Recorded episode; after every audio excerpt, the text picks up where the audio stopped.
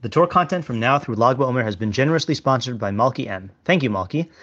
June is less than a month away, which means that I'll soon be transitioning into summer writing mode, with more Substack articles and fewer recorded shiurim. The bulk of these articles will remain free. However, if you would like to support my Torah and gain access to additional spicy written content, consider becoming a paid subscriber by going to rabbischneeweiss.substack.com and signing up today. Hello, I'm Rabbi Matt Schneeweiss, and this is the audio version of the one-page article I wrote and published on my blog Kol Hasridim on August 11th, 2021, entitled Rambam on Awakening, the question. And this is the updated version. Thank you to Alex K for pointing out a glaring omission in the first version of the article, which prompted uh, me to take it down and uh, and hastily revise it. so here we go again. The Rambam spells out the message of shofar in Hilchos Teshuvah 3:4. Quote, even though the sounding of the shofar on Rosh Hashanah is a scriptural decree, it contains a remez, an allusion. It is as if it is saying, Wake up, wake up, you sleepers from your sleep, and you slumberers from your deep slumber. Analyze your actions, return in teshuva, and remember your Creator. These are the people who forget reality due to the vain temporal pursuits, and whose entire year is steeped in vain temporality and emptiness, which neither benefits nor saves. Look into your souls and improve your ways and your deeds. Each and every one of you abandon your evil way and your scheming that is not good. End quote. A second instance of waking up can be found in Hilchos Tefillin Umezuzah V'Sefer Torah 6.13. Quote, Every person is obligated to be careful with mezuzah, for it is a continual obligation for everyone. Every time a person enters and exits, he will encounter the idea of the oneness of HaKadosh Baruch Hu's name, and he will remember the love of him, and he will wake up from his slumber and his immersion in vain temporal pursuits, and he will know that nothing lasts forever and ever except for the knowledge of the eternal rock. Immediately he will return to his mind and walk in the ways of uprightness. The sages say, Anyone who has tefillin on his head and arm, tzitzis on his garment, and a mezuzah on his door, it is presumed that he will not sin, for he has many reminders. And these reminders are the angels that save him from sinning. As it is stated in Tehillim 34.8, the angel of Hashem encamps around his reverent ones and releases them. End quote.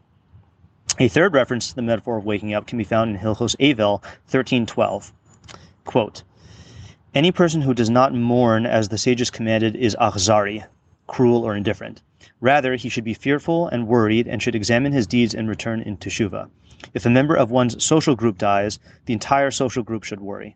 For the first three days, one should see himself as though a sword is resting on his shoulder.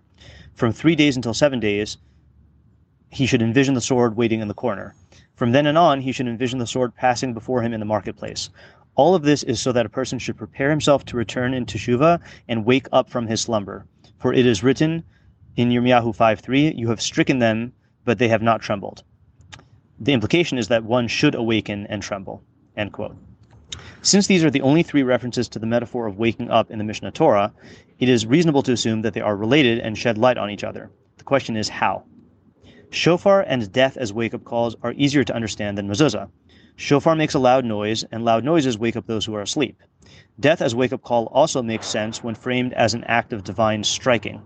Mezuzah as a wake up call is far less intuitive. What is the idea of a sign on a doorpost serving as a wake up call? Additionally, shofar and death are characterized as wake up calls to teshuva, whereas mezuzah is described as a wake up call to the realization that nothing lasts forever except for knowledge of Hashem, which prompts a return to one's mind and walking in the ways of uprightness. I don't have an explanation at the present time, but I wanted to state the question. I have a feeling that my personal focus on mindfulness, awareness, and waking up during these past few months may yield insight. For now, I will content myself in following my Rebbe's advice to simply appreciate the question.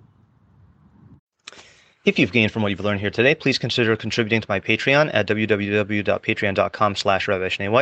Alternatively, if you would like to make a direct contribution to the Rabbi Schneeweiss Torah Content Fund, my Venmo is at matt-schneeweiss, and my Zelle slash Chase QuickPay and PayPal are mattschneeweiss at gmail.com. Even a small contribution goes a long way to covering the cost of my podcast and will provide me with the financial freedom to produce even more Torah content for you. If you would like to sponsor an article, shiur, or podcast episode, or if you are interested in enlisting my services as a teacher or tutor, you can reach me at rabbischneeweiss at gmail.com. Thank you to my listeners for listening. Thank you to my readers for reading. And thank you to my supporters for supporting my efforts to make Torah ideas available and accessible to everyone.